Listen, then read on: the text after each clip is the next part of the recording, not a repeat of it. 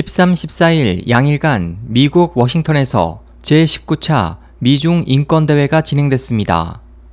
오는 9월 예정된 시진핑 중국 국가주석의 방미를 앞두고 열린 이번 행사에서 미 국무부의 톰 말리노우스키 민주주의 인권 노동 담당 차관보는 중국의 주요 인권 문제인 인권 변호사들에 대한 탄압과 중국 내 미국 언론에 대한 규제, 티베트와 신장 지구의 종교 자유 억압 등을 거론하며 중국의 열악한 인권 상황 개선을 촉구했습니다.